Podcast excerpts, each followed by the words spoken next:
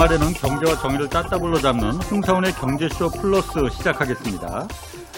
아, 주식시장의 조정이 길어지고 있습니다. 아, 인플레이션을 넘어서 스태그플레이션 우려가 지금 나오고 있고 중국 헝다그룹 파산 위기 또 이어서 에너지난까지 글로벌 악재가 지금 잇따르고 있습니다. 이런 상황에서 투자 전략 이거 어떻게 짜야 하는 건지 오늘 참 자세히 알아보겠습니다. 동학개미의 스승이시죠. 체슬리 자문의 박세익 전무 나오셨습니다. 안녕하세요. 안녕하세요. 예, 그리고 반갑습니다. 경제쇼 네. 뭐 그렇게 또 좋아하세요. 어, 제가 좋아하는 분이니까. 네. 경제쇼 플러스의 대체 불가자산 오윤혜 씨도 나오셨습니다. 네, 안녕하세요. 가수 오윤혜입니다. 강조합니다. 개그맨 오윤혜 아닙니다. 어, 박세희 전무님은 제 네. 개인 채널 오정TV에서 예. 이렇게 방송하면서 만난 섹시한 넘버 5를 했거든요. 네. 그 중에 이제 기자님은 없었어요. 근데 제가 이제 박세희 전무님을 넣었는데, 아, 우리 감독님이 편집하신 거예요. 제가 방송하면서 네. 뵌분 중에는 네. 우리 홍 기자님이 넘버 원인데 아, 그래요? 네. 여자가 보는 눈과 또 남자가 보는 눈은 많이 다르. 그런가요? 자, 자, 쓸데없는 얘기 이제 그만하시고. 자, 자, 박정우님. 네. 코스피 지수, 아, 이거 회복이 안 되고 있어요. 네. 요즘 뭐, 아, 저희 경제쇼에서 패널로 나오시는 애널리스트 분들도 안색이 아주 안 좋으시더라고요, 다들. 어, 안 좋습니다. 이게 증시가 지금 대세 하락 시작이라고 보시는 겁니까? 아니면 이게 단기적으로 좀 끝나는 거라고 보십니까? 아, 예. 뭐 가장 중요한 질문 거죠. 예. 끝났는지 음. 아니면 아직까지 어, 네, 먹을 게 있는 장인지. 예. 음. 예, 결론부터 말씀드리면 네. 아직까지 먹을 수 있는 장이 최소 2년은 지속된다. 오, 2년. 아, 나못 믿겠는데. 예. 자, 그러면 예. 어, 아, 진짠가 이런 예. 분위기 속에서 뭘 네. 먹어야 되는지가 네. 중요한 거겠네요, 이제. 제가 올해 내내 어떤 사람이었었죠? 예. 작년에는 저 사람 미쳤나? 무슨 코스피가 3천을 간대. 엄청난 강세론자였잖아요. 예. 그런데 올해는 갑자기 3,150을 넘어가면서부터는 그렇지, 신중론자로 바뀌었어요. 예. 음. 계속 아, 올해는 왔다 갔다 울퉁불퉁한 예. 또 영어로는 humpy bumpy한 장이 될 것이다. 예. 음. 그래서 작년에는 그냥 buy and hold 일단은 꾹 쥐고 있었던 사람이 잘한 거였죠. 어. 15% 먹고 팔면 안 되는 장이었었죠. 그랬구나. 그런데 올해는 야 이거 너무 시장이 이제 경제가 좋아지는 거에 대해서 너무 기대치가 많이 이제 반영이 되고 음.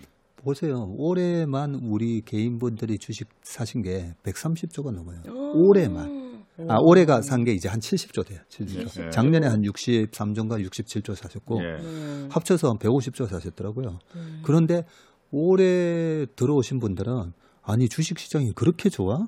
하면서 뒤늦게 좀저 들어오셨잖아요. 같은 분입니다. 개미. 올해부터 하셨어요? 네, 저 올해부터 바이앤홀드를 고집하다가 네. 어, 난리가 나더라고요.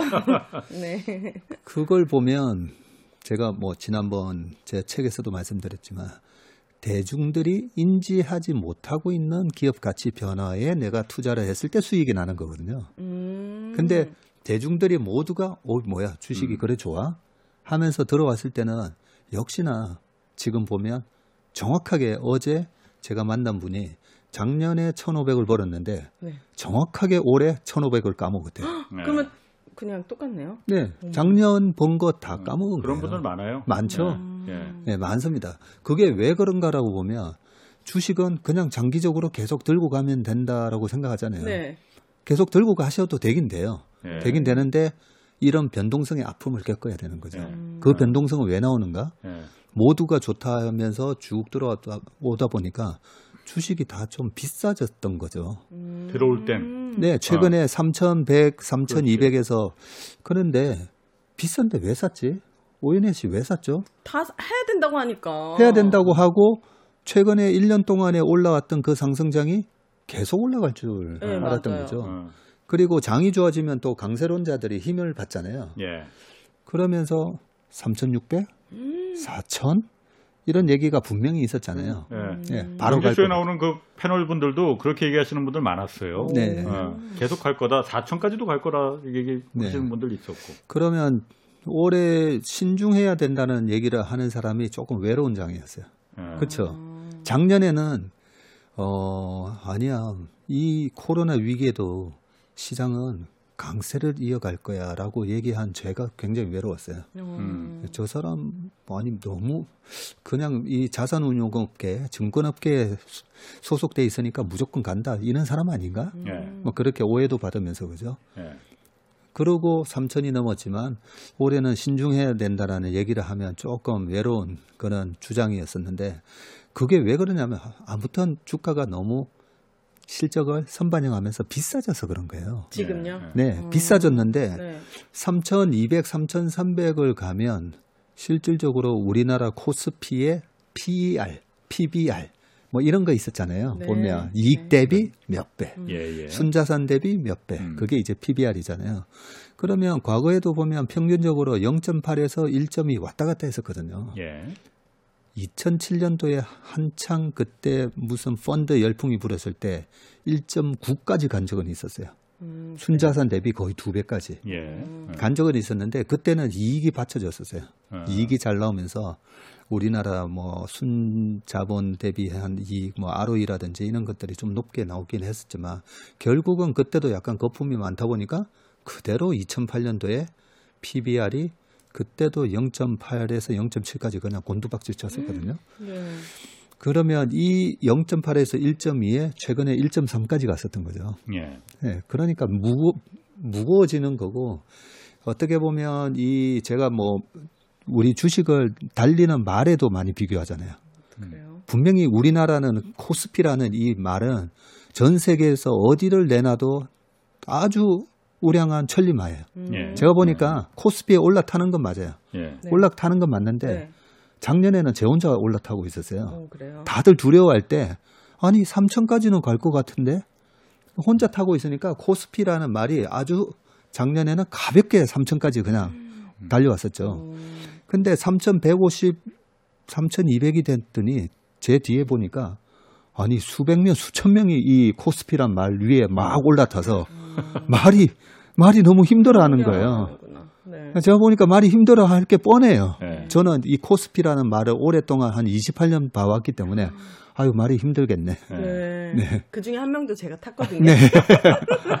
그러니까요. 힘들었을 거예요. 네, 네. 그래서 항상 우리가 주식을 할 때는 어, 내가 외로운 싸움을 하고 있는지 아니면 이렇게 몰려다니는지 음. 그게 중요한데 어쨌든 좀 많이 많은 분들이 너무 장밋빛 전망에 올라탔던 네. 게 사실이고요. 예. 그러면 지금 어떻게 됐죠? 2,900까지 빠졌잖아요. 아 그래요. 2,900이면 그 순자산 대비 1.3까지 갔던 게 1.5 정도까지 떨어진 거예요. 네. 거의 평균값에 왔어요. 음. 그 평균값에 왔다는 말은 이제는 좀 다시 그 약간 가벼워진 몸무게가 된아 거죠. 그래요. 네. 그러면 여기서부터는 어떻게 해야 되죠? 신중론자가 아니라 또 강세론자로 저는 바뀌어요. 어 그럼 또사 사, 사. 네. 오. 그래서 3천 밑에서는 저는 계속 올해 내내 지난 3월 달에도 3천이 깨졌었어요. 예. 2,920 갔을 때 아, 지금은 이제 또 공격 앞으로 음. 아. 음. 그런 식으로 우리가 예. 그 수- 주식이라는 이 가격이잖아요, 가격. 예.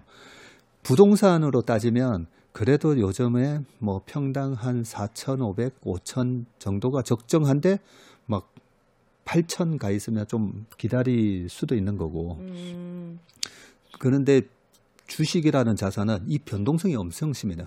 예. 심해요. 부동산은 8천 갔다가 어떻게 5천까지 내려와요? 안 내려오잖아요. 예. 네. 근데 주식이 원래 그런 거예요. 음. 적정 주가 수준이 3,100 정도임에도 불구하고 막 3,300 넘었다가도 또 금방 2,900 갔다가도 어.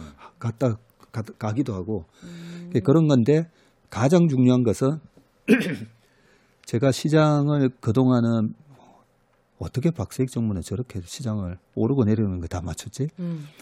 운 좋게 최근에 1년 반은 거의 맞췄지만 네. 제 마음속에는 장을 맞춘 게 아니라 네. 작년처럼 코로나 때 너무 쌀 때 무조건 사면 먹어요. 음. 너무 쌀 때는. 그리고 모두가 올라타서 주가가 비싸졌을 때는 먹기 힘들다는 걸 알아요. 네. 그래서 비싸졌을 때는 저는 내려옵니다. 그냥 음. 말해서. 음. 내려오고 네. 잠시 말 타는 거 멈추고 어. 그동안에 좀 하고 싶었던 거 있었잖아요. 음. 못 읽었던 책도 읽고 어. 아, 그동안 그런 게 부모님 어. 좀잘 못 찾아뵀는데 어. 부모님 찾아뵙고 네. 그 시간을 좀 의미 있는데 쓰다 어. 보니까 또 내려왔어요. 어. 음. 그럴 때 윤혜 씨가 말을 잘못하갖고서는 그러니까. 마상 입었잖아. 마상. 어, 예. 마상이 뭔지 아시죠? 어, 지금 유머하신 거죠? 아, 깜짝 놀랐습니다. 마음의 상처. 아, 저는. 처음엔 아, 몰랐는데 마음의 아 마상 모르셨구나. 네. 요즘 그게 핫한 유머입니다. 음, 아, 뭘 핫해요? 지금 10년도 전에 유머인데요. 아, 속상하는데. 네. 아, 그러면 그 하한선이 있을까요? 혹시 지금 2,900선이라고 하셨는데, 네. 어느 선까지는 그래도 우리가 살 수 있는 그 코스피 지수일까요? 네. 그래서 올해 3,150을 기준으로 플러스 300 하면 3,450. 어. 밑으로는 2,850. 아, 네. 그럼 2,850 밑으로 떨어지면 그때는 도망가야 되는 건가요? 아, 어, 아니죠? 그렇, 그렇게 떨어질 수는 없는 거고. 네. 아, 그런 건가요? 밑으로 가면 갈수록 우리가 주식 포지션을 늘려야 되는 거고 어. 이 가격에 대한 개념이 없으면 비싼지 싼지, 싼지를 모르면 아유 그냥 매달 꾸준히 주식을 사면 될 수도 있어요. 어. 근데 비쌀 때도 샀다가 쌀 때도 샀다가 하면 결국은 이제 평균 가격인데 그러더라고요. 조금이라도 네. 내가 시장보다 더 좋은 수익률을 내려면 네. 이 중간값보다 내려왔을 때 더 사고 음. 올라가면 줄이면 되잖아요. 음. 그래서 지금처럼 참선 150을 기준으로 특히나 뭐 2,900 초반이면 대부분의 지금 우량 주식의 가격들이 고점 대비 지금 막 30%씩 빠졌잖아요. 그래요. 카카오도 35% 아, 빠졌잖아요. 어, 네. 그랬을 때 우리가 이 좋은 주식을 남들보다 음. 아, 위에서 산 사람보다 나는 마이너스 30%는 밑에서 사네. 그런 마음으로 사는 거예요. 음, 종목을 사시는 거죠, 전무님은? 당연히 종목을 사야 되는데 네. 종목을 뭘 사야 되는지 잘 모르는 분들은 그냥 코덱스 200이라고 지수를 사는 방법이 있고 네. 지수의 두 배짜리는 코덱스 레버리지하고 음, 코스피 지수 곱하기 2배로 움직이는 게 있고요. 음, 네. 물론 반대로 움직이는 인버스나 곱버스도 있긴 하지만 저는 이제 떨어지는 거에는 저는 배팅을 안 하는 사람이거든요. 음. 그거는 사실 투자라기보다는 투기에 더 가까운 거 음, 아니에요? 도박 솔직히 같아요. 솔직히 떨어지는 거에 맞습니다. 배팅을 하는 거는 예, 우리가 주식 시장의 격언에 비관론자는 명성을 얻고 낙관론자는 돈을 번다고 돼 있어요. 오, 어, 난 돈을 벌래. 네. 여기, 여기는 명성이시죠? 정의를 찾으시기 때문에. 아, 그래서 무조건 부동산이든 주식이든 네. 낙관론자가 돈은 무조건 벌게는 돼 있어요. 예. 벌게는 돼 있는데 음. 그래도 냉철한 낙관론자가 돼야 되죠. 네. 비쌀 때 비쌀 때도 낙관적인 거는 그거는 낙관적인 게 아니라 무모한 거잖아요. 아, 네. 자 박정무님 그런데 네. 지금 이럴 때 그러니까 말해서 다시 그 내려오지 말고 탈 준비를 할 때라고 지금 이 말을 하시잖아요. 네. 주가가 많이 내려왔으니까 싸졌으니까. 음. 네. 그런데 요즘 보면은 일단 국내뿐만 아니라 국제적으로 globally하게 여러 가지 변수가 많잖아요. 네. 뭐 난데없이 에너지난 때문에 뭐 중국에서 뭐 절 일주일에 한 번만 전기를 공급한다고도 하고 어. 또뭐 헝다 사태도 있고 뭐 인플레이션 뭐 지금 또 스태그플레이션이 올 수도 있다는 네. 1970년대 같은 그런 파괴적인 스태그플레이션이 그렇죠. 올 가능성도 있다는 우려도 막 제기되고 있거든요. 네. 이런 게 우리 증시의 투자자들 입장에서 이게 좋은 좋은 게 될 것 같지는 않거든요. 언뜻 생각하기에. 사실 이렇게 인플레이션이 마구마구 막 이렇게 몰려올 때 제일 위험한 사람은 사실 자산이 없는 사람이죠. 그렇죠. 물가가 어, 상승하는데 예, 예. 물건을 들고 있지 않는 사람. 예. 어. 물건이 뭐죠? 오늘 천 원이 될 게 내일은 이천 원이 네. 되니까. 부동산이든 주식이든. 예. 물가 상승. 자, 물가라면 그러면 라면 값도 물가에 포함돼 있잖아요. 예. 최근에 라면 값 인상하고 아, 그래요. 음료수 값 인상하고 음. 우유 값까지 얼마 전에 인상했었죠. 예. 네. 그러면 기업들 그 제품을 만드는 기업들은 그만큼 물가가 상승한 만큼 매출이 늘어나죠. 매출 늘어난 만큼 주가는 올라가게 돼 있고 예. 예, 그런 논리로 따지면 물가 상승에 대한 공포감이 있을수록 우리는 어쨌든 물건을 갖고 있어야 돼요. 자산을. 네, 돈 갖고 있으면 물건 값이 두 배로 올라가는데 예. 뭐하러 돈을 갖고 있어요? 그런 논리로 최근에 이제 1년 반 동안 예. 빠르게 자산 가격이 올랐죠. 예. 올랐는데 우리 홍 기자님이 기- 지적하신 것은 그게 1973년 첫 오일 쇼크, 예. 1979년도 2차 오일 쇼크. 너무 가격이 원자재 가격이 폭등을 해버리면 소비가 위축되고 그렇죠. 기업들이 코스트가 라면 가격은 올랐는데 라면을 만드는 데 들어가는 봉지, 음. 예, 네. 화학 제품 가격이 올라가 버리고 거기 들어가는 밀가루 가격이 올라 버리면 수익이 안 나는 거죠. 그렇죠. 예. 그럴까봐 걱정하는 음. 거잖아요. 음. 그럴까봐. 예, 네. 예, 예. 음. 그럴까봐 걱정인데 왜 그런 걱정을 하시냐면 최근에 연방준비은행이 돈을 많이 풀었으니까 예. 돈을 엄청 찍어냈으니까 예. 이게 물가 상승이 올 수가 있는 거죠. 예. 실제로 오고 있죠. 실제로 어, 왔고요. 굉장히 오릅니다, 물가는. 미국 말씀하시는 거죠? 네. 한국도 오르고 있어 지금. 어, 네. 그러면 우리 오연혜 씨가 또 그런 생각할 수도 있을 거야. 아니 미국이 돈을 찍었는데 왜 우리나라 물가가 올라가지? 그러게 말이야. 참. 그 그렇죠. 질문 했어야지 칭찬받는 건데. 네. 그러게요. 그렇게 하실 것 같아서 제가 네. 눈빛을 읽고 네. 거기까지 생각도 못해. 왜 오르는 거예요? 근데 진짜 미국이 돈을 찍었는데 미국이 우리 돈을 물가랑 찍었는데. 무슨 상관이에요? 우리나라가 1년에 경상수지라고 하잖아요. 그 경상도? 경상도 좀 편하게 좀 쉬운 말로. 설명해 주시죠. 네. 어. 수출하고 수입을 해가지고 네. 남는 돈. 어. 아 그걸 네. 경상수지라고 예. 하니까 네. 그 경상수지가 흑자가 났느냐 적자가 났느냐. 그 경상수지에는 또 세 가지가 있어요. 뭐 우리 박지성 선수가 맨체스터 유나이티드에 뜨면서 바- 돈을, 돈을 받고 지금은 이제 손흥민 선수죠. 네. 토트넘에서 돈을 받잖아요. 돈 벌어 온 거잖아요. 네. 손흥민 선수는 대한민국 국민이잖아요. 음, 네. 그 그걸 소득 수지라고 그래요. 아. 예, 우리가 나가서 돈 벌어 오는 거, 음. 예, 열심히 일해가지고 소득 수지. 그 다음에 상품 수지라고 해서 우리가 반도체 팔고 자동차 팔고 예, 배 만들어서 팔고 그런 걸 이제 상품 수지라고 그러고 네. 그 다음에 또 하나가 상품 수지, 소득 수지, 어, 서비스 수지. 서비스. 네, 또 서비스업이 있잖아요. 넷플릭스 같은 것도 보면 서비스에 해당될 수가 있죠. 그리고 우리가 미국 가가지고 저기 월트 디즈니의 테, 테마파크 같은데 뭔가 상품을 사온 건 아니지만 서비스를 이용한 거잖아요. 네. 네, 그런 게 이제 서비스 수지 다 합쳐가지고 이 경상 수지가 나오는데 우리가 석유도 수입해오고 여러 가지 하는데 넷플릭스도 보고 아마존에 가서 돈도 쓰고 하지만 1년에 버는 돈이 거의 80조에서 거의 100조를 벌어요. 누가요? 우리나라가. 아, 아, 그래요? 많이 흑자지 번- 우리나라는 많이. 보네요. 네, 지금 아, 15개월, 16개월 계속 연속 지금 네. 작년 5월 달부터 계속 음. 흑자고 작년 코로나 상황이 발 발했을 때 그때 잠시만 적자였고요. 그 전에도 보면 78개월 흑자 뭐 연속 음, 네. 대단한 나라예요. 네, 그렇네요. 그러면 뭘 벌어오는 거죠? 달러. 달러. 음. 네. 그렇죠. 네. 우리는 우리는 달러 한국은행에서 달러를 찍지는 않는데 그렇죠. 미국에서 찍으면 달러를 우리가 열심히 일해가지고 그 달러가 들어와요. 네. 그러면 열심히 그 달러가 들어와서 한국 돈으로 바꾸면 한국은행에서도 어쨌든 또 돈을 내줘야 되잖아요. 그렇기 때문에 우리나라는 한국은행에서 돈을 안 찍어도 통화량이 계속 유입이 되는 거야. 음. 너무 수출을 잘해서. 네. 네. 그래서 물가가 어, 계속 상승할 수밖에 없나 논리고 음. 정부에서 강력한 부동산 정책을 쓰는데도 왜 그렇게 이렇게 집값은 올라가지? 그렇게 엄청난 무역수지 흑자를 내는데 돈이 들어오는데 음. 돈이 너무 많은 거죠. 그러면 음. 그렇게. 네 NC 소프트에서도 전 세계적으로 게임 팔아 가지고 돈 막 조단위씩 벌어요. 예. 음. 그번 사람들이 그 월급을 갖다가 뭐 몇십억 번 사람들은 좋은 집 사고 싶을 거잖아요. 네. 네. 그 그런 원리로 집값이 음. 올라가는 거지.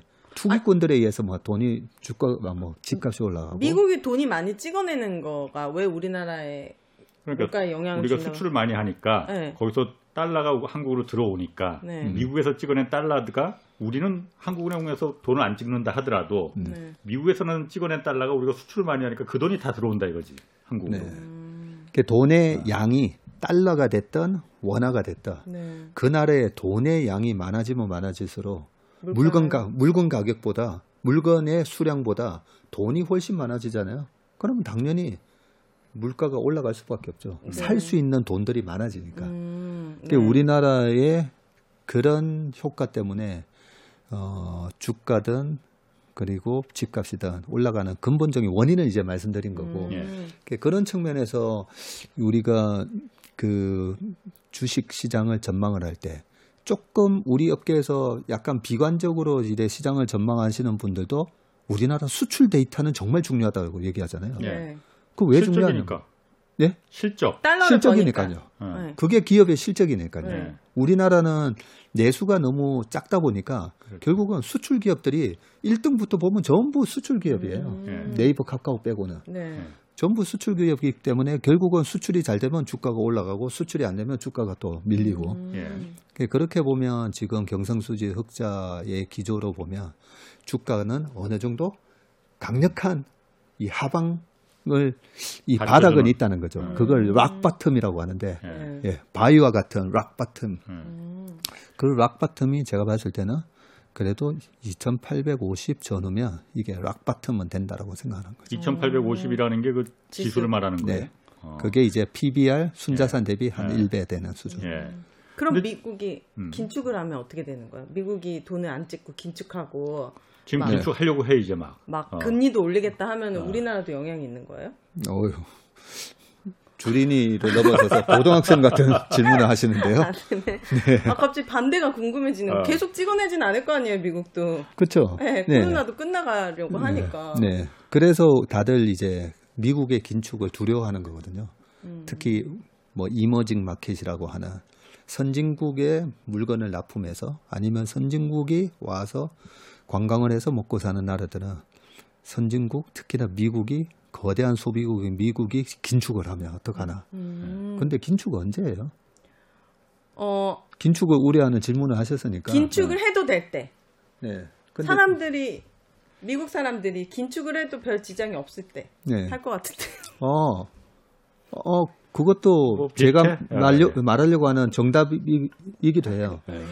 긴축을 해도 괜찮을 때 이제 긴축을 하는데 미국은 어떻게든 미국 정부랑 페드 연방준비은행이 가장 신경을 많이 쓰는 거는 실업률이죠. 네, 고용. 어, 고용이에요. 음, 예. 네. 이 고용이 무너지는 순간 미국의 이제 달러 가치가 폭락할 수가 있거든요. 음, 이 고용을 유지시키고 이 탄탄한 고용으로 미국의 경제가 굴러가도록 그걸 제일 신경 쓰거든요. 네. 그럼 고용이면 실업률이고 미국이 이번 코로나 이전에 실업률이 3%대였잖아요. 완전 고용 수준이었잖아요. 예. 음, 그 지금 이번에 고용 지표가 나왔는데 4.8이 나왔거든요.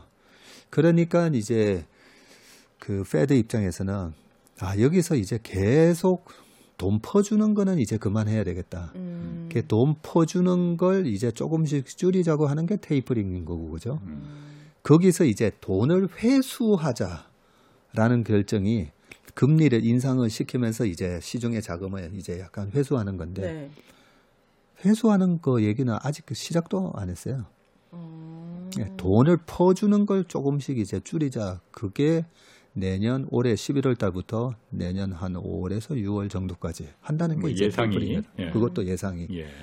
예, 그래서 좋은 질문을 해주셨는데 미국이 긴축을 할 때 우리 좀 조심해야 되는 거 아니냐. 어. 예, 그러니까 근데- 금리가 올라갈 때. 네, 음. 그렇죠. 어. 근데 그거는 너무 일찍 걱정하시는 거다. 아 그래요. 네. 하늘 무너질까봐 미리 걱정하는 거네. 아 왜냐면은 다 알고 있는 정보면은 이미 또 가격이 다 떨어지니까 그때는 제가 또 팔고 나갈 수가 없으니까 네. 다시 또 그 다음부터 안 오를 것 같아서 미리 좀 그런 시그널을 알 수 있는 게 있는지도 궁금한 네. 거죠. 이런 거 보면 큰 부자 되실 것 같은데. 그렇죠. 어. buy and hold 지금 단 한 번도 매수 이후에 매도를 해본 적이 없거든요, 어. 전문이. 일단은 부자 될 자질은 있으시네요. 낙관론자이긴 한데 무모한. 게 부자가 못 되는 분들의 네. 공통적인 특징은 제가 고스톱으로 표현을 많이 하는데 3점 먹으면 무조건 스톱하는 어... 고스톱 쳐보셨죠? 아, 해본 적이 없어요. 아, 그래요? 네. 우리. 홍 기자님은 네, 많이 쳐보셨을 거예요. 매니아. 안 해봤다고 할게요, 그냥. 공인이시니까. 아, 네, 고스톱 칠때 네. 제일 바보 같은 전략이 나는 무조건 3점 먹으면 스톱이에요. 어. 왜냐하면 3점 3점 먹다가 터질 때 25점, 40점, 음. 그렇게 70점 이렇게 터져요. 아 진짜요? 네. 오. 피박 광박 들어봤죠? 네. 내가 오. 피박 광박 당할 때는 크게 터지고 내가 피박 광박으로 15점, 30점 날 수 있을 때는 3점 먹고 스톱하는 거예요. 어. 그래서 투자에 있어서 가장 핵심 중에 하나가 먹을 때 길 크게 먹어야 되는데 오윤혜 씨는 그래도 나는 잘 안 판다고 하니까 네.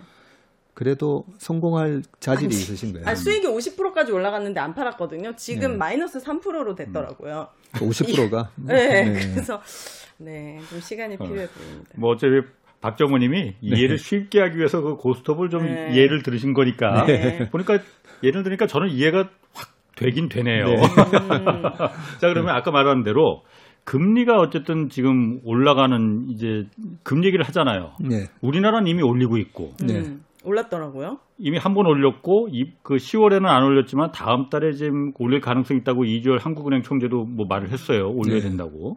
그럼 올- 이렇게 올라갈 때는 금리가 올라가는 거는 주가에는 굉장히 안 좋은 소재잖아요. 악재잖아요. 네. 그래서 이런 때는 금리 올라갈 때는 주, 주식하면 안 된다. 이런 게 일반적인 논인데 그게 또 맞지 않는 경우도 많다고 그러더라고요. 아유, 어. 그거는 사실 맞지 않는 얘기를 하신 겁니다. 예. 예, 왜 그러냐면 금리가 떨어진다는 말은 아유 시장 앞으로 경제가 회복할 기미도 없고 주가가 떨어질 것 같고 부동산도 안 좋으니까 채권이나 사자. 음. 음, 채권을 사면 채권 가격이 주식처럼 올라가요. 네. 채권 가격이 올라가면 금리는 떨어지는 거예요. 예. 음, 그거는 이제 배우셨죠. 네. 네. 배우겠습니다. 금리가 계속 떨어진다는 말은 채권 가격이 계속 올라가는 올라가는 예. 마찬가지예요. 음, 네.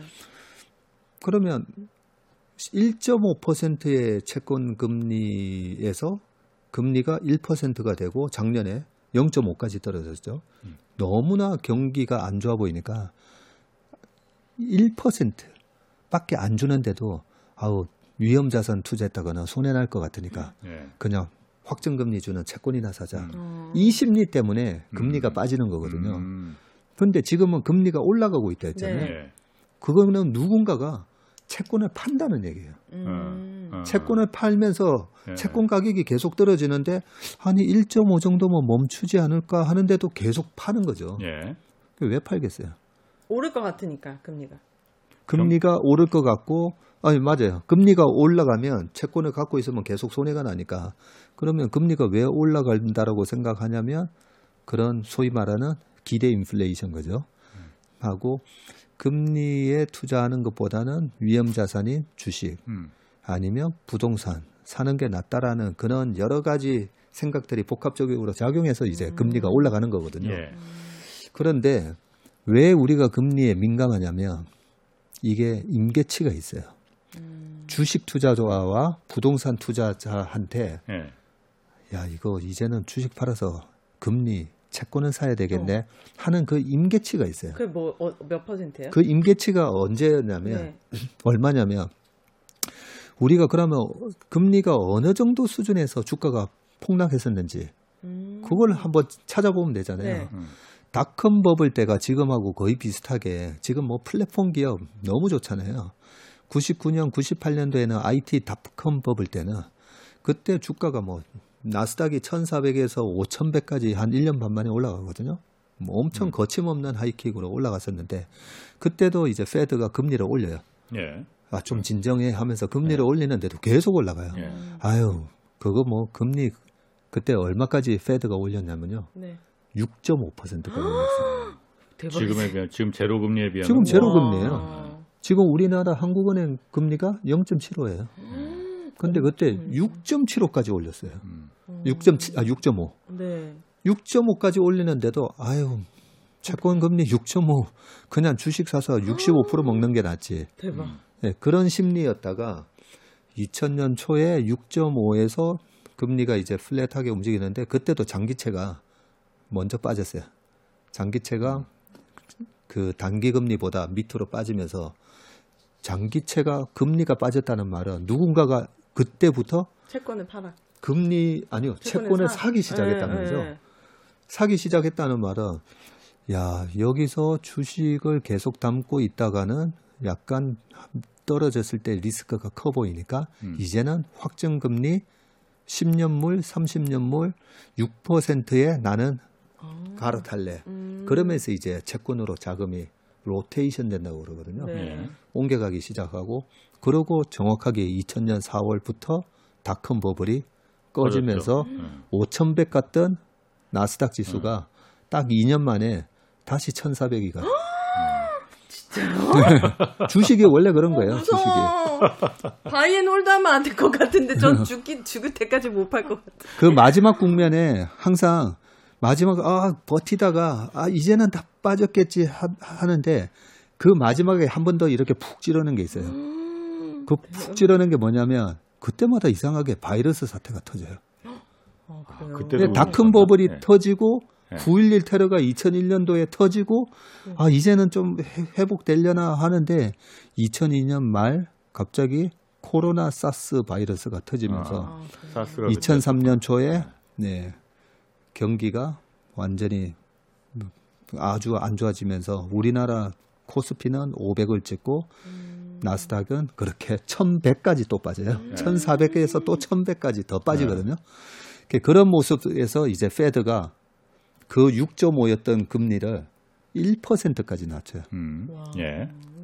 그 1%를 딱 찍고 나서부터는 경기는 안 살아났는데 2003년도에 다시 올라가기 시작하는 거죠. 금리가요? 시장이. 아, 네. 코스피가. 아, 네. 예, 코스피가 올라가고 그때부터 떨어졌던 금리가 다시 올라가기 시작해요. 그렇죠. 예. 그런 것처럼 우리가 코로나 지금 쇼크가 3년 전에 있었던 일 아니잖아요. 음, 불과 작년이고 지금도 4차, 네. 지금도 우리 방역 뭐 4단계 방역하고 있는 네. 예. 코로나 그런 상황이에요. 음. 그런 상황에서 페드가 돈 뿌려주고 뭐 이러는데 이제 금리가 올라가면서 이제 코로나에서 벗어나면서 내년 내후년에 경기가 정상화되는 걸 기대하면서 금리가 이제 오르기 시작한 거거든요. 예. 음, 그래서 닷컴 버블 때 6.5, 그 다음에 리만 사태가 터졌던 2008년 바로 직전에는 5.25까지 올렸어요. 페드가. 예. 네. 근데 지금 페드의 금리가 빵. 아, 아, 한국은행 금리가 0.75. 음. 그러니까 여기서 시중 금리가 이제 1.5 올라가고 이걸 갖다가 두려워하는 거는 음, 야구 경기를 보러 가셨는데 네. 3회 정도에 아유 9회 끝나고 나가려면 차 밀리니까 어. 지금 차. 주차장에서 차 빼기 힘드니까 아, 그거랑 똑같아. 예, 지금 빨리 나가야 되는 거 네. 아니야? 어. 아직 4, 5, 6, 7, 8, 9 봐야 되는데. 아니 네. 페드가 갑자기 한 달 만에 5%를 확 올릴 수는 없는 거예요. 그러면 안 되는 거예요? 그럼 한 감옥 달 가나? 만에는 못 올리지. 아 그런 거예요? 아니, 그런 거 양심 뭐 네. 이런 거 시장 주식 상황. 시장에서 절대라는 말을 쓰면 안 되는데 네. 그런 일은 절대, 절대 없어요. 어, 그럼 다행이네요. 네. 그러면은 아까 지금 그 코로나 이제 거의 이제 그탈그 빠져나가는 그 얘기도 하셨잖아요. 네. 지금 어 머크사에서 뭐 경구용 치료제도 좀 그 개발된다고 하고 네. with 코로나 얘기도 나오고 네. 이게 그러면은 game changer가 game changer가 될 수가 있는 겁니까 그러면은? 네. 어떤- 그 부분도 상당히 중요한 부분이잖아요. 예. 이 투자 심리에 경제는 심리다라는 예, 말이 예. 있잖아요. 예. 아유, 뭐 걸리면 이제 치료제가 있으니까 예. 이 믿을 구석이 있다는 게 얼마나 좋은 거예요. 그죠? 음, 그러면 과거에도 이런 경우가 있었나라고 생각해 보면 지금처럼 바이러스를 팬데믹 선언을 했었던 게 2009년 신종 플루 때도 팬데믹 선언 했었어요. 어 그래요. 네. 그리고 우리 KBS 탤런트에 있었던 이광기 씨 아드님이 그때 음. 아, 신종 플루? 때문에 아, 돌아가신 그러셨구나. 게 그때였어요. 음. 예. 그 정도로 신종 플루가 굉장히 위협적이었어요. 예. 그리고 바로 직전에 리만 사태 터지고 예. 미국의 실업률이 10% 이상 올라가고 그런 상황에서 2009년도에 또 Fed가 돈을 풀면서 네. 주식이 급등을 해요. 2009년. 네. 그리고 2010년에도 올라왔는데 그때도 원자재 가격이 지금처럼 유가가 80불이 아니라 거의 100불까지 올라갔어요. 예. 음. 2011년도에는 유가가 110불까지 올라가요. 예.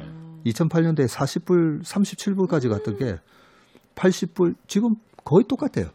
패턴이 항상 비슷하네. 네, 왜냐하면 돈을 풀어줬으니까. 그 풀어, 풀, 풀, 풀린 돈으로 그 풀린 돈을 제일 먼저 갖다 쓰는 데가 미국의 investment bank라고 그러죠. 투자은행들. 예. 음. JP모간, 네. 골드만삭스. 음. 그런 데는 뭐 저보다도 더 데이터 분석을 많이 해가지고 아, 돈 풀었어? 그러면 무조건 원자재 가격 올라가겠네? 음. 아. 네, 그런 논리로 걔네들이 이제 가격을 올리게 되는데 그 지금 80불로 지금 이것 때문에 뭐 스태그플레이션 아까 73년, 79년 오일 쇼크처럼 되지 않을까 얘기하는데 2009년도에 벌써 그때도 110불까지는 갔었다는 거죠. 예. 그리고 2010년도에 어떤 일이 있었냐면요. 신종플루 막 계속 뭐 100만 넘어가고 뭐 난리였는데 처방약이 나온 거예요. 음, 아, 타미플루. 아, 타미플루라고. 아, 타미플루. 네. 그렇구나. 저희 아- 애들이 둘 다 걸렸어요. 어머나. 어, 그래요? 근데 둘다 신종플루 걸렸는데 2010년도에 걸려니까 순천향 병원을 데려갔더니 어. 그 전만 하더라도 지금처럼 병원에 가면 PCR 검사하듯이 코로나인지 아닌지 검사를 했었는데 2010년도에 타미플루가 나온 이후로는요 예. 어떻게 변하냐면 네. 병원 가면 이게 신종 플루인지 아닌지 검사 안 해요. 어. 그냥 그냥 타미플루 처방. 어. 뭐 뭐하러 검사해요. 어. 그냥 타미플루 처방해주면 되잖아요. 음. 그래서 우리 애들은 둘 다 그냥 타미플루 처방받고 왔어요. 그냥. 그리고 나왔어요. 그거 먹고. 네, 그거 먹고 다 나왔죠. 음. 그냥. 그 이게 엄청난 변수가 될 수 있겠네요. 그러니까요. 게임. 체인저가 되느냐 그 질문을 하셨는데 네. 그게 과거에 2010년도에 타미플루 처방이 되면서 그 뒤로는 신종플루 집계도 안 하고 예. 2011년 됐을 때는 아무도 신종플루 얘기를 안 해요. 그리고 보세요. 지금 확진자 수 우리가 집계하잖아요. 예. 확진자 수 그거는 검사를 받은 사람들이 확진을 받은 거잖아요. 네, 그렇죠. 그러면 검사를 안 받은 사람은 아무도 안 걸렸나요? 아니죠. 엄청 많을 것 같아요. 음. 엄청 많잖아요. 무증상도 많고. 무증상도 많고. 네. 그래서 저는 저희 직원들 보고도 야 우리 중에 3분의 2는 다 걸렸다가 지나갔을 거라고 어. 그런 얘기 하거든요. 네. 그러면 안 걸린 사람들도 지금 우리 확진자 수 1000명, 2000명, 3000명 하듯이 테스트를 안 한 사람들 중에서도 그만큼 계속 걸렸을 거예요. 음. 예. 걸리고 나면 뭐가 생기죠? 항, 면역. 항체. 항체. 예. 항체가 생기면서 면역 시스템이 작동을 하면서 음. 면역이 되잖아요. 그게 집단 면역이 되는 예. 거예요. 음. 백신을 맞아서 면역이 생기고 안 맞은 사람들도 내가 모르고 걸려서 지나가면서 집단 면역이 생기면서 음. 그 무시무시한 스페인 독감도 1918년, 19년 지나서 집단 면역이 돼버린 거예요. 네. 음. 그럼 그 이후에 주가는 어떻게 변했나요? 신종플루 때? 신종플루 때 그게 그러고 나서 2011년도에 차화정 장세, 불꽃 장세가 나왔죠. 네. 주가가 막또 올라가고. 올라가고 어. 2010년도에는 아니 그러면 이제 홍 기장님이 저한테 그래 물었을 때는 아니 그런데 지금은 홍덕으로 이런 문제가 있지 않느냐. 예. 원자재 가격. 올라가는 거는 어. 오케이 돈 풀어서 그렇다 치고 홍덕으로 어떡할 건데. 네. 그렇죠. 바로 옆에 뭐 중국에서. 헝다에 대해서는 여러 가지 해석 그점그 분석들이 좀 있긴 있어요. 네. 일단 그거 말씀해 보십시오. 네. 아, 그다음에 제가 좀 어, 물어볼게요. 좀 아는 얘기인가 네. 보죠. 헝다. 네. 자, 헝다가 무서운지 예. 2010년도 네. 5월 달에 있었던 그리스 사태가 무서웠는지 아. 따져보면요. 예. 그리스 사태가 훨씬 무서웠어요. 아. 그리스 사태가 딱 나오고 나서부터 그 전에 우리가 1998년도에는 러시아가 디폴트 선언했었고 예, 그렇죠. 2001년도에는 아, 디폴트 선언이 뭐예요? 그 나라가 구독. 발행한 국채 있잖아요. 네. 국채가 만기가 돌아오면 돈 내줘야 되잖아요. 네. 돈못 준다 배째라. 아, 네. 우리 옛날 IMF처럼. 네. 아, 디폴트. 디폴트예요. 어. 네. 그 나라고 나라가 하지만 들어눕는다고 좀 표현해 들어놓는다라고. 아, 러시아가 디폴트 한 거예요? 네. 어. 어. 그걸 우리가 BGR이라고도 해요. 배째라. 아, 네. 그때 그리스 때. 그런 일이 있으면 그 국채에 투자했던 이 투자 은행들이나 은행들이 돈을 못 받게 되면 은행이 망가질 수가 있으니까 네. 그것 때문에 우리가 디폴트를 좀 무서워하는 거거든요. 네. 그리스가 디폴트 상황이 되고 2012년, 13년 가면서 이게 피그스라고 해가지고 포르투갈, 이탈리아, 이탈리아. 스페인 뭐막 번지는 거예요. 예. 유럽 전체가 그냥 완전히 부실화되는 예. 우리나라 외환 위기, 아시아 외환 위기 같은 상황이 유럽에서 생겼었어요. 네. 그런데 그리스 주가- 때문에 생긴 거예요? 그리스를 그리스로 시작으로 해서 시작으로. 어. 아, 다들. 네. 음, 왜냐면 그래요. 그 당시에 유럽으로 다 묶여 있다 보니까 유로화로 이제 화폐를 통일하다 보니까 네. 뭐좀 경기가 안 좋으면은 독일만 제조업을 발달했잖아요. 음. 그러니까 독일만 물건을 팔고 그리스나 이런 나라들은 뭐 관광밖에 없어. 네. 음. 이런 뭐 아까 말씀하신 경상수지 좀 적- 적자가 나고 그러면은 환율로다가 좀 이렇게 좀 커버를 해야 되는데 네. 단일 유로로다가 묶어버렸잖아요. 네. 그러니까 들어눕는 수밖에 없는 거지. 그러니까요. 아. 이게 참 환율이라는 시스템이 방금 홍 기자님 말씀하셨던 것처럼 그 나라가 뭔가 경제가 약해지면 환율이 올라가면서 그 나라 통화 가치가 떨어지면서 수출이 잘 되는 음. 그런 효과가 발생했는데 유로라는 걸로 딱 해버리니까 네. 유로가 약해지면 독일만 좋아지는 그렇지. 그런 효과가 있었던 네, 거죠. 음. 아무튼 그런 사태 속에서 그리스 사태가 있고 2011년도에는 미국 신용 등급 강등이라는 그런 초유의 사태가 발생했고 그런 거에 비하면요. 홍대는 홍다 사태는 이거죠. 네, 아무것도 아니에요. 어, 또 중국. 네, 중국 정부가 또 어느 정도 규제를 통해서 만들어낸 그런 이슈였기 때문에 음. 흥다 사태는 음. 이게 뭔가 컨트롤이 안 되는 위기일 때 네. 위기가 되는 건데 중국 정부가 이거 컨트롤하고 있는 부분이잖아요. 음. 그러니까 질서 있는 파산으로 뭐 이끌어간다라는 분석도 질서 있고. 있는 바스. 네. 아 너무 무, 무서운 말이네요. 무서운 말이죠. 네. 실제로는 아, 우리나라도 그런 거 많지. 뭐 아, 그래요? 많았죠. 그좀뭐저 HMM 뭐 그런 것도 그러니까 산업은행이 네. 산업은행이 공기업이잖아요. 국가가 들어가서 질서 있게 파산해서 한꺼번에 파산하지 말고 그러면 네. 너무 충격이 크니까 네. 산업은행이 들어가서 대주주가 돼서 저 자산 정리하고 해서 다른데 좀 질서가 완성되면은 다른데 이제 팔아 넘기는 음. 그런 게 이제 질서 있는 파산이라는 거거든요. 홍사원 경제쇼 1년 가까이 하시더니 경제 박사가 그러니까. 되어 가시네요. 네, 오늘 박 전무님 앞에서 이제 주름 좀 번데기 앞에서 주름 좀 잡, 어. 잡았습니다. 저도 그 생각했어요. 네. 오, 오, 날로 경제 성식이 굉장히 높으시다는 생각을 했어요. 제가 막 스펀지처럼 지식이 늘어나는 게막 네. 느껴져요. 어, 네. 달라지셨어요, 진짜. 확실히 전보다. 저랑 비슷했는데. 음, 자, 그래서 네. 그 지금 이제 시간이 얼마 없습니다. 조금 더 그 말씀하신 것처럼 이제 코로나가 이제 with 코로나 시대 되면은 어, 상황이 좋아질 거다. 투자자들 입장도 지금의 상황에 너무 낙담할 필요 없다. 말해서 이제 다시 올라탈 준비 좀 준비해야 된다라고 하셨어요. 네.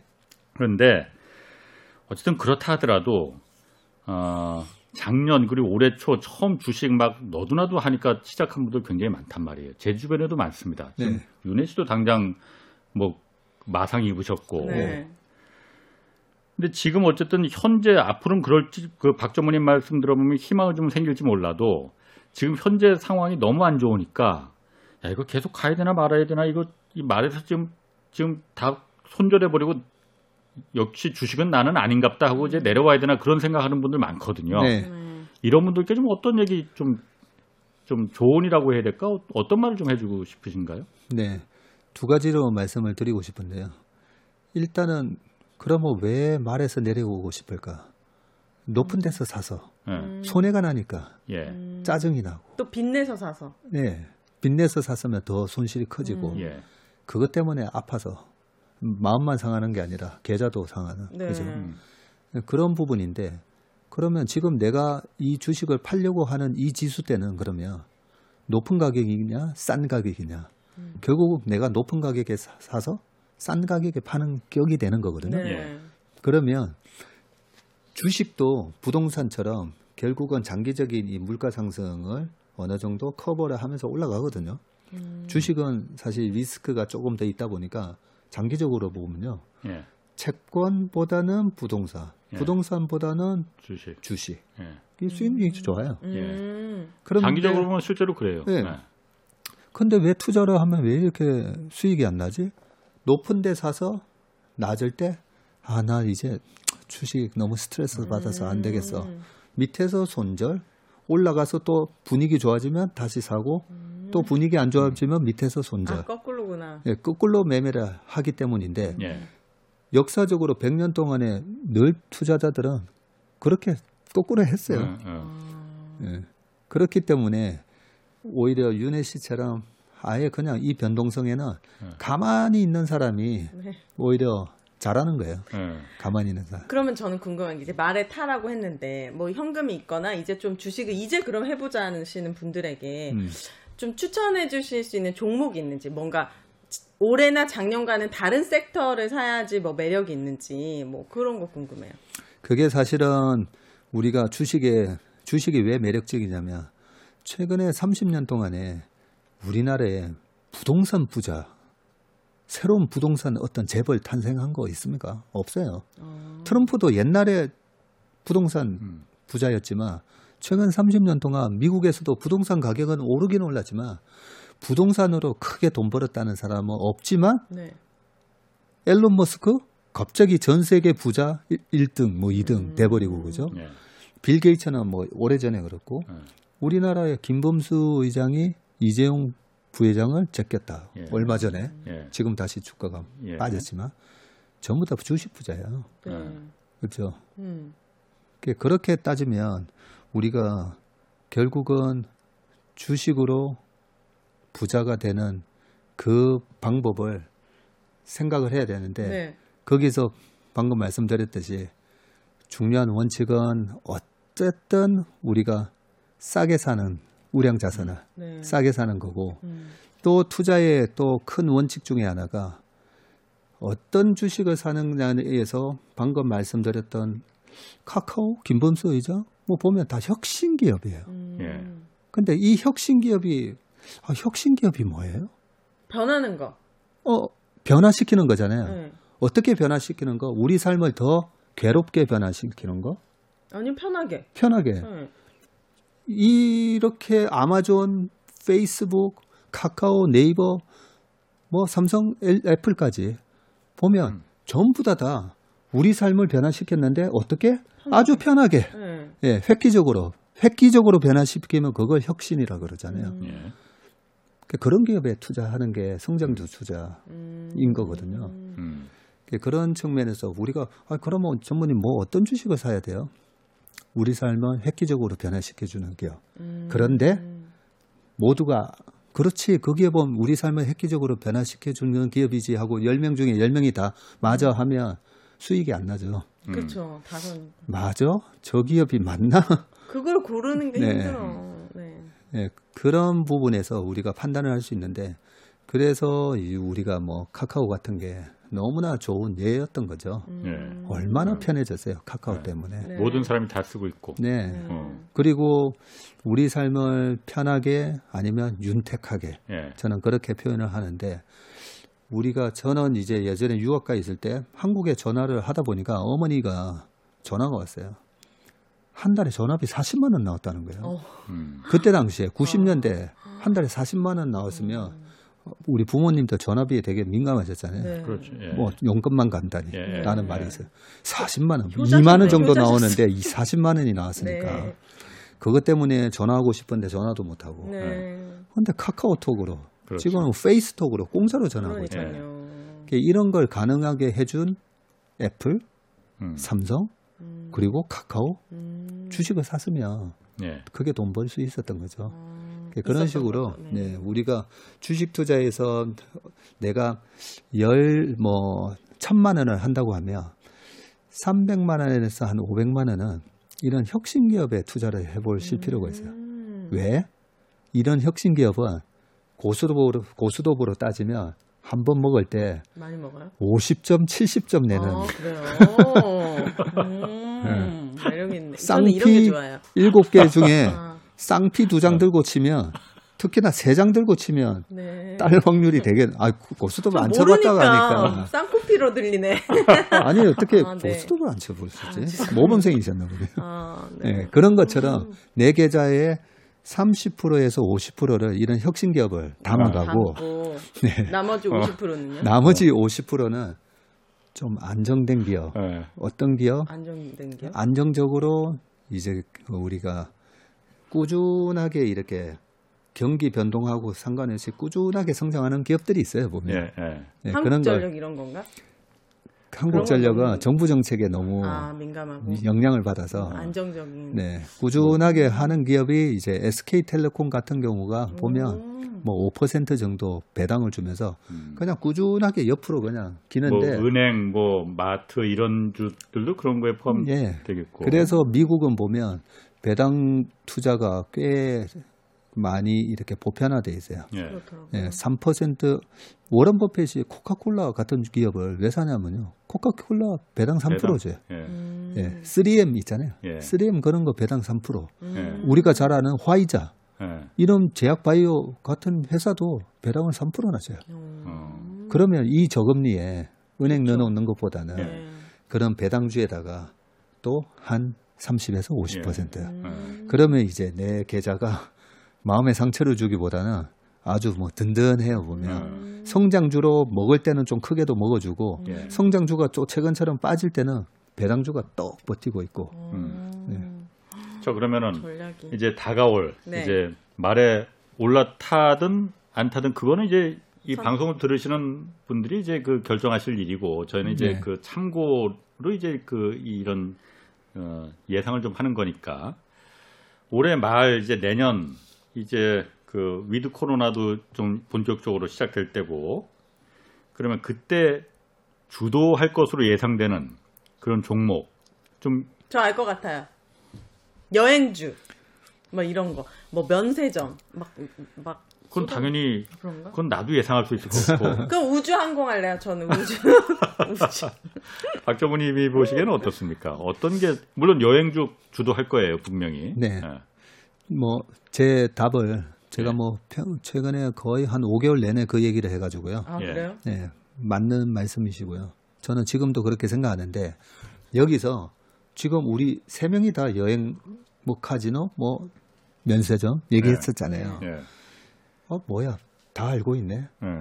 예. 다 알고 있으면 수익이 안 나요. 어 그러니까 음, 맞아요. 지금 그러면- 계속 한 시간 내내 우리가 얘기한 게 그거였잖아요. 그러니까요. 그렇죠? 어, 다 알고 있는 거는 네. 안 된다. 알고 있는 건 안 돼요. 어. 네. 그러면 정말 이 사람들이 다 알고 있으면서 확신을 갖고 있는지 확인하는 방법이 그래서 주식이 있어요? 음, 저는 샀어요. 물어보면 지금도 음. 보면요. 네. 아니요, 저는 빅테크는 있는데 아직까지 아. 네. 음. 제가 또 자주 쓰는 표현 보초병 보내 아 보초병은 보내놨는데 아직 음. 아, 정규 군대를 안 보냈다는 거죠. 네. 음. 그래서 제가 주, 일에 주변에 보면 예 그래서 저도 보초병은 보내놨는데 네. 의미 있게 사지는 안 맞아요, 저도. 왜냐하면 왜 의미 있게 못 사요? 확신을 못 안- 네, 하니까. 맞아요. 확신을 못 하잖아요. 어. 네. 무섭잖아요. 네. 그렇지. 지금 아직까지도 뭐 방역 갑자기 3천 명 이상 나온다고 하니까 주가도 최근에 이렇게 또 확 밀리잖아요. 예. 겁나니까. 네.